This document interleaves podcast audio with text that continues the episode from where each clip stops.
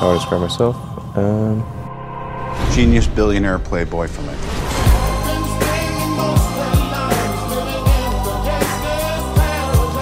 Des memes, des gifs, du buzz, Elon Musk est une star des médias et des réseaux sociaux. Il fait l'objet d'une multitude de montages sons, images et vidéos qui le glorifient ou bien le moquent. Un média à lui tout seul. D'ailleurs, il vient de s'en acheter un pour 44 milliards de dollars. Twitter.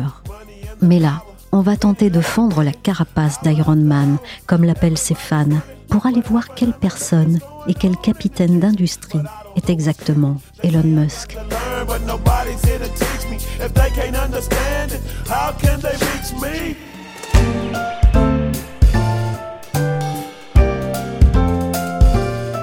Je suis Michel Varnet, vous écoutez La Story, le podcast d'actualité des échos, et je vous propose un portrait à deux faces du patron de Tesla, avec les coups de génie de l'industriel et les coups de sang controversés du bonhomme. Pas facile de se faire une idée tranchée d'Elon Musk. Il a tendance à susciter des sentiments diamétralement opposés, parfois chez les mêmes personnes et parfois dans la même journée. Alors explorons les deux faces du personnage comme celle d'une médaille où chacune serait le revers de l'autre. Et pour commencer, Elon Musk, c'est quel genre d'entrepreneur? C'est quelqu'un d'assez déroutant, étonnant et qui aime vraiment euh, mettre à bas les conventions et casser un petit peu ce que les, les- les habitudes et les héritages des, des grandes industries, comme il l'a fait dans l'automobile ou l'industrie spatiale, par exemple. Julien Dupont-Calbo est chef du service industrie échos. C'est quelqu'un qui est assez spécial parce qu'il a effectivement une espèce de relation humaine qui est assez particulière. Quand on voit à l'image dans des vidéos, c'est assez étrange la manière de, euh, sa manière de parler et d'évoluer même, dans l'espace. C'est aussi quelqu'un qui n'a pas hésité à prendre énormément de risques tout au long de sa carrière euh, parce qu'en fait, il, a monté une start-up au moment de la bulle Internet au tournant des années 2000 dans, en Californie et ça a marché. Il a réinvesti aussitôt les quelques millions qu'il avait gagnés la première fois dans une autre entreprise, une autre start-up qui est devenue PayPal par la suite. Donc là, ça a encore mieux marché. Et il a récupéré plusieurs dizaines ou plusieurs centaines de millions de dollars à ce moment-là. Et plutôt que de profiter de la vie et d'acheter des belles voitures et un yacht, euh, bah, il a préféré réinvestir tout son argent. Donc c'était SpaceX et Tesla. De qui peut-on le rapprocher comme industriel? A-t-il un modèle? A-t-il un père spirituel? Le personnage est assez complexe, euh, donc c'est difficile de, le- de- de vraiment de le comparer à quelqu'un en particulier. Par contre, on peut le, le comparer à une série de personnages assez importants dans l'histoire de l'économie américaine. Euh, Le premier, c'est tout simplement Rockefeller, parce que euh, Elon Musk aujourd'hui est l'homme le plus riche du monde et il a, sa richesse atteint quasiment avoisine celle de Rockefeller il y a, plus d'un siècle.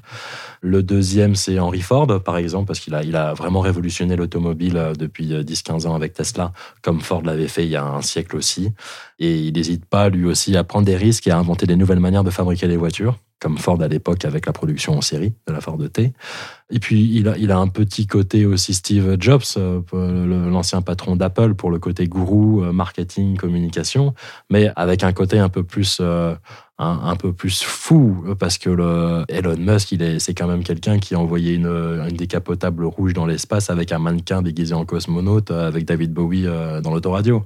C'est quelqu'un qui a présenté la- une voiture très importante pour Tesla il y a quelques années. Comme le prototype n'était pas encore prêt, la voiture tenait avec des aimants, la tôle tenait avec des aimants. Donc c'est quelqu'un qui est capable de prendre des risques comme ça, ou même d'inventer tout simplement le, le principe même de, de faire des fusées réutilisables. Enfin, c'est des choses qui n'existaient pas vraiment. Et ce côté complètement fou, euh, et même dans la communication, parce que quand on voit SpaceX, quand on voit ces fusées, la manière dont elles sont, le design de ces fusées, le- les costumes de, des cosmonautes américains qui montent dans les engins de SpaceX, c'est très travaillé, c'est vraiment digne d'Hollywood. C'est un peu un côté Walt Disney ou un côté Barnum, donc le, le- le roi des spectacles, qui est assez frappant. Donc c'est vraiment tout un, un patchwork de personnages assez différents, mais et, et qui donne un peu un résultat euh, totalement hallucinant qui est, Elon Musk. Ah oui, il est un peu une galaxie de personnages américains à lui tout seul.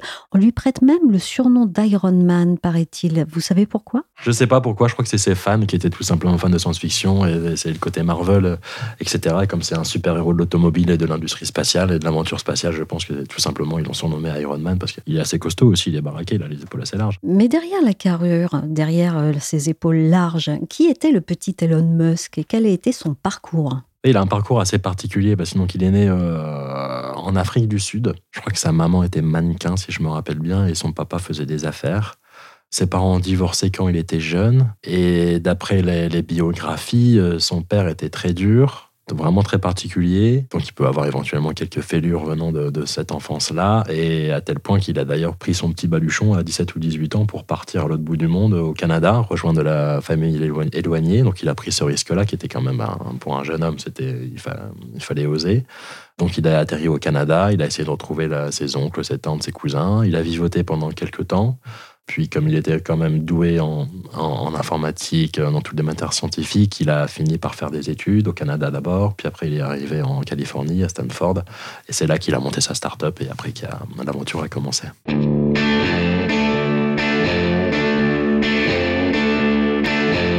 Ah oui, c'est un pur produit du rêve américain. Ah, je pense que c'est un peu. euh, Oui, oui, il a démarré avec son premier Sense, et euh, c'est un peu un, un petit côté Picsou aussi, de, de ce point de vue-là. Y a-t-il une part de légende là-dedans Ou bien y a-t-il une part aussi d'inconscience totale? Parce que l'ascension paraît un peu folle, non? C'est un nouvel épisode de la légende du self-made man américain. De toute façon, c'est vraiment l'homme parti de rien qui devient euh, ultra riche et milliardaire grâce au, voilà, au, au bienfait du capitalisme américain. C'est comme ça que les États-Unis conçoivent euh, la chose.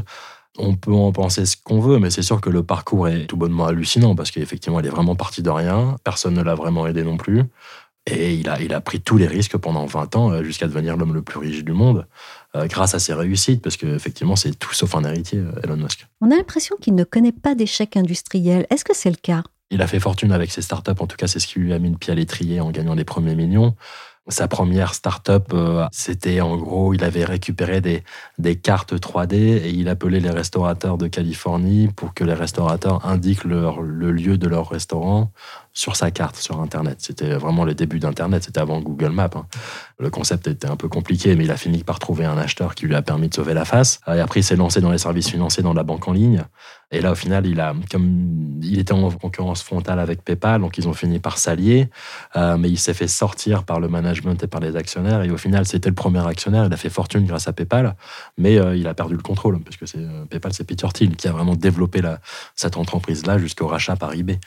Après, euh, SpaceX, euh, c'est pas la partie que je connais le mieux, mais euh, il y a eu des échecs, il y a eu des dans les tests, il y a des choses qui n'ont pas marché, donc ça reste toujours compliqué, ça reste un défi de toute façon l'aventure spatiale. Dans l'automobile, ça a été long à se préciser, puisque le- le- l'envolée Tesla, ça date il y a 2-3 ans à peine, donc il y a eu 10 bonnes années où là, il fallait vraiment travailler, euh, prendre des risques, faire des paris totalement inconscients mais euh, qui ont fini par payer. Et puis après, il y a, il y a- il y a l'aspect personnel. Je crois qu'il a eu plusieurs divorces, euh, etc. Donc ça, c'est autre chose. Dans l'industrie, quels sont ses coûts et ses paris? Et qu'ont-ils éventuellement de totalement disruptifs ou de révolutionnaires? Bah, dans l'automobile, par exemple, Tesla, c'est le premier constructeur automobile d'envergure mondiale qui émerge depuis euh, une bonne cinquantaine d'années. Je crois que le dernier, c'était Hyundai en Corée, qui était soutenu par l'État coréen.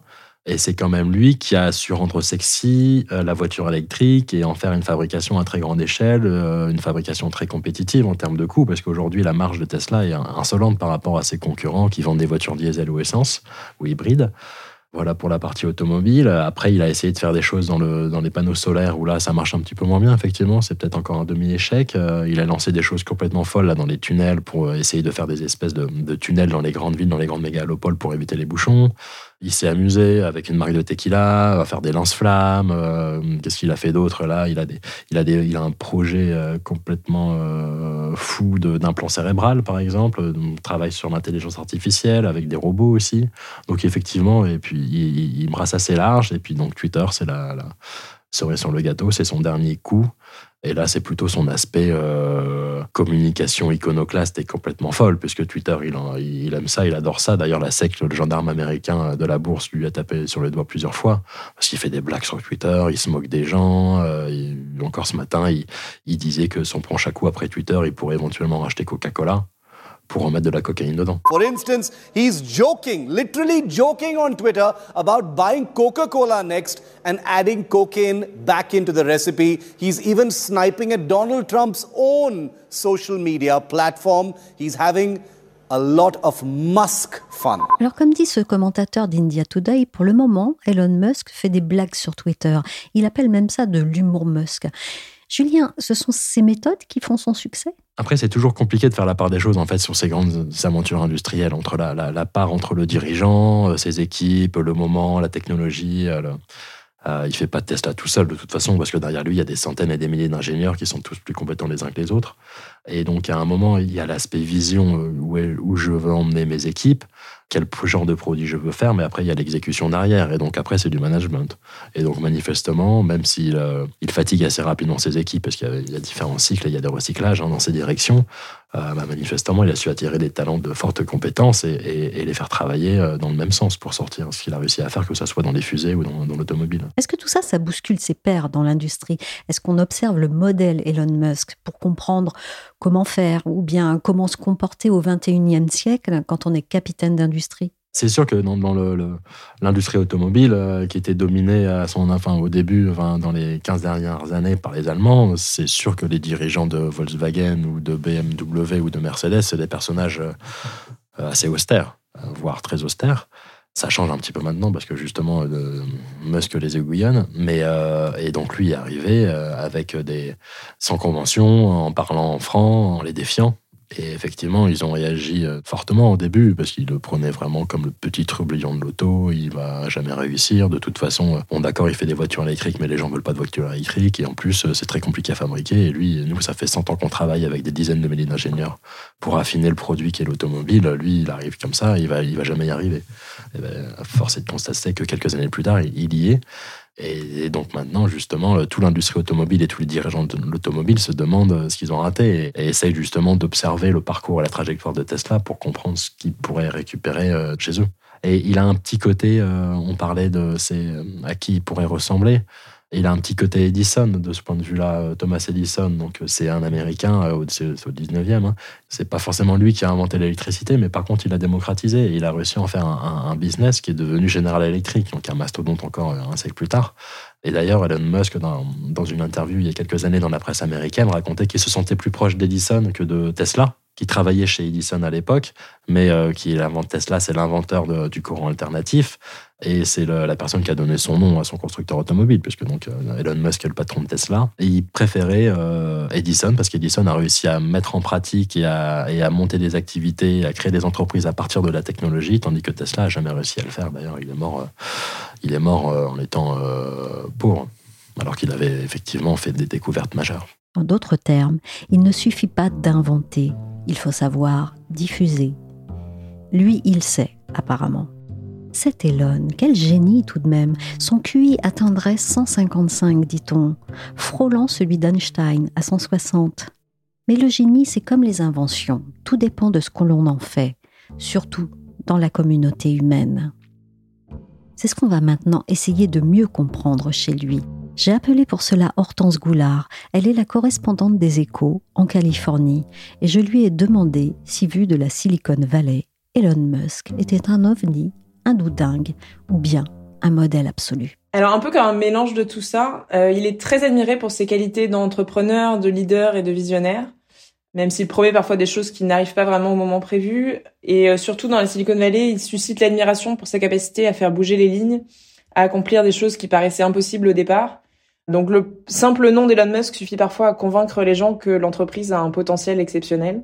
D'un autre côté, donc c'est un personnage très controversé qui choque avec ses prises de position parfois extrêmes, avec des blagues sexistes, avec une culture d'entreprise euh, chez Tesla qui est réputée pour être peu inclusive. Et de tels discours peuvent choquer dans la Silicon Valley où la plupart des gens votent démocrates et sont assez sensibles aux questions de discrimination.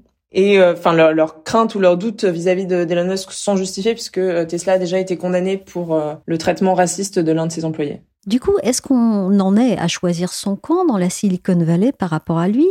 Et est-ce qu'il est à parts égales admirable ou agaçant? Je pense qu'on peut dire qu'il est à la fois admiré et euh, qu'on le trouve agaçant un peu à mesure égale. Euh, J'ajouterais qu'il est envié et émulé parce qu'il correspond bien en fait à ce mythe de l'entrepreneur de génie qui va changer le monde qui est l'une des idées phares de, de la Silicon Valley. Donc, en fait, il y a beaucoup de gens qui en fait lui pardonnent ses écarts de, de langage ou ses comportements qui sont parfois abusifs. Par exemple, euh, une preuve de ça, c'est que euh, Tesla n'a pas de mal à recruter, alors que euh, c'est une entreprise qui est réputée pour avoir des horaires plus durs que dans d'autres entreprises, donc où on travaille beaucoup et où les salariés ne sont pas rémunérés en action, donc le salaire est pas tout à fait à la hauteur parfois de- des horaires de travail.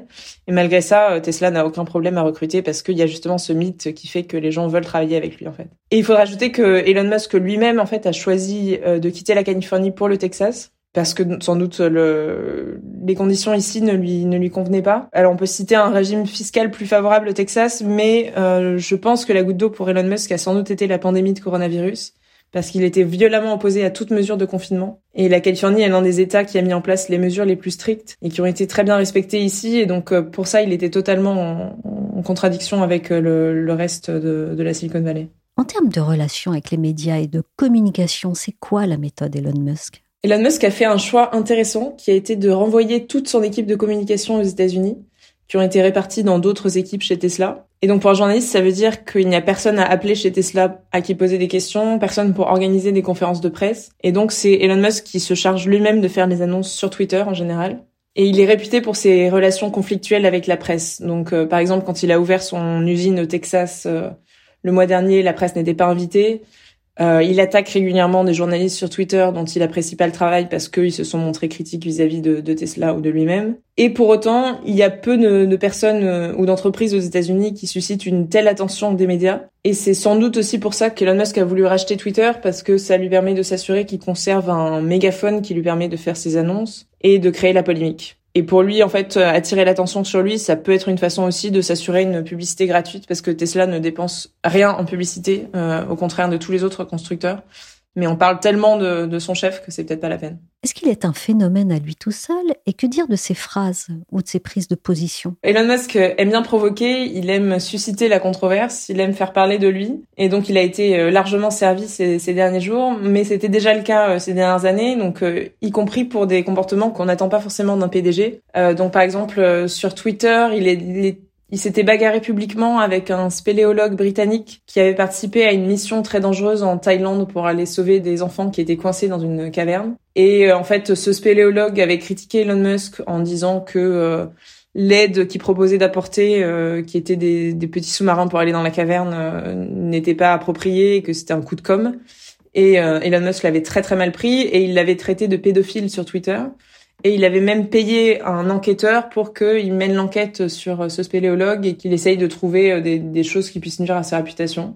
Euh, il avait aussi écrit sur Twitter qu'il avait réuni les financements pour privatiser Tesla, ce qui lui a été reproché par euh, le régulateur américain des marchés parce que c'était pas vrai. Euh, mais il aime bien aussi provoquer en faisant des blagues parfois à connotation sexiste. Donc récemment, il avait écrit sur Twitter qu'il allait créer une université qui s'appellerait le Texas Institute of Technology and Science, ce qui s'abrève par TITS, donc qui veut dire nichon en anglais.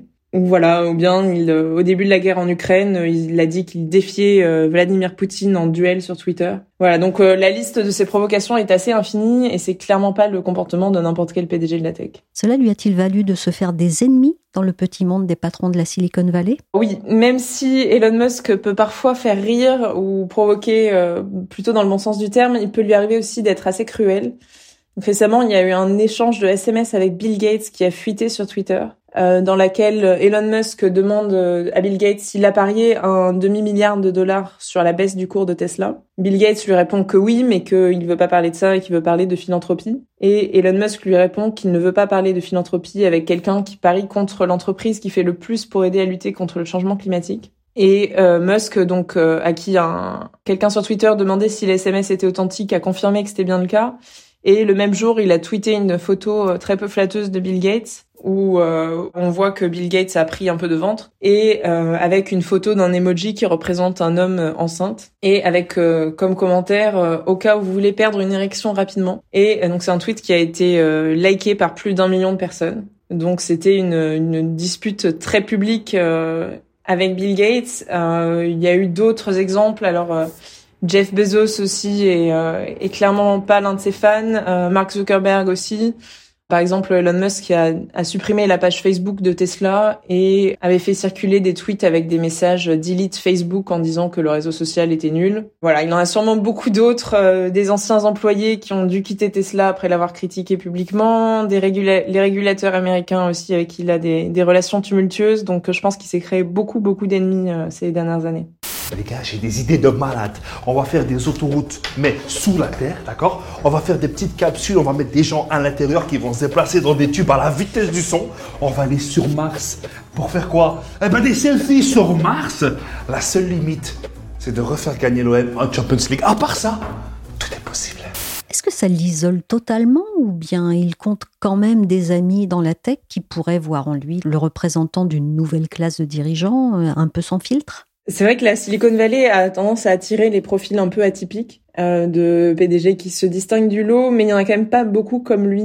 En tout cas, il a reçu le soutien public de Jack Dorsey, donc le fondateur de Twitter, pendant l'opération de rachat. Et donc l'ancien, le fondateur et ancien PDG de Twitter a tweeté euh, pour le soutenir euh, lundi avec une chanson de Radiohead en disant euh, Everything is in its right place, donc tout va bien, en disant qu'il ne confierait pas Twitter à n'importe qui, mais qu'il avait une totale confiance dans Elon Musk. Donc je pense qu'on peut compter Jack Dorsey parmi ses amis. Après, Elon Musk a dit que publiquement qu'il n'avait pas de maison et qu'il dormait uniquement chez des amis. Alors est-ce que c'est vrai ou pas je, ne sais pas, mais donc euh, je pense qu'on peut imaginer qu'il doit avoir des amis proches euh, qui l'hébergent, mais je dois avouer que je ne les connais pas personnellement. Vous voulez dire, Hortense, que l'homme le plus riche du monde n'a pas de maison? Ouais, c'est ce qu'il a dit dans plusieurs interviews, qu'il n'avait pas de maison, un peu pour montrer son détachement des choses matérielles et qu'il habitait uniquement chez des amis. Elon Musk ferait du coach surfing chez ses potes. Dingue Ah bah ouais, c'est dingue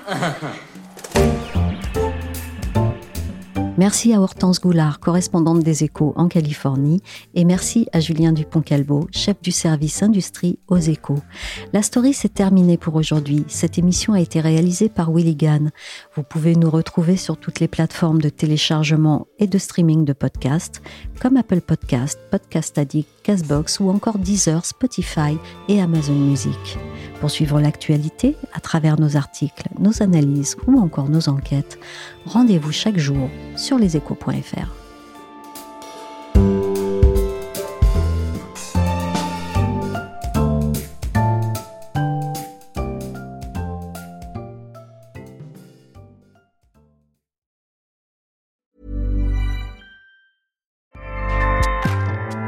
ACAST powers the world's best podcasts. Here's a show that we recommend. This is Roundabout Season 2, and we're back to share more stories from the road and the memories made along the way. We're talking rest stops, if we're stopping to get gas. You will be timed. you will be for sure. Misguided plans. I grew up in the city, so I have like, you know, a healthy fear of real extreme darkness. this was like wilderness. A lot of laughs. Y'all weird, but you, yeah, you, you were different. Like you were real different, bro. I can't really put my finger on it.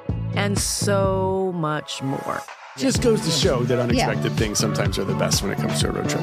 Roundabout Season 2, presented by Nissan, is live now with new episodes rolling out every Thursday. Listen and subscribe wherever you get your podcasts.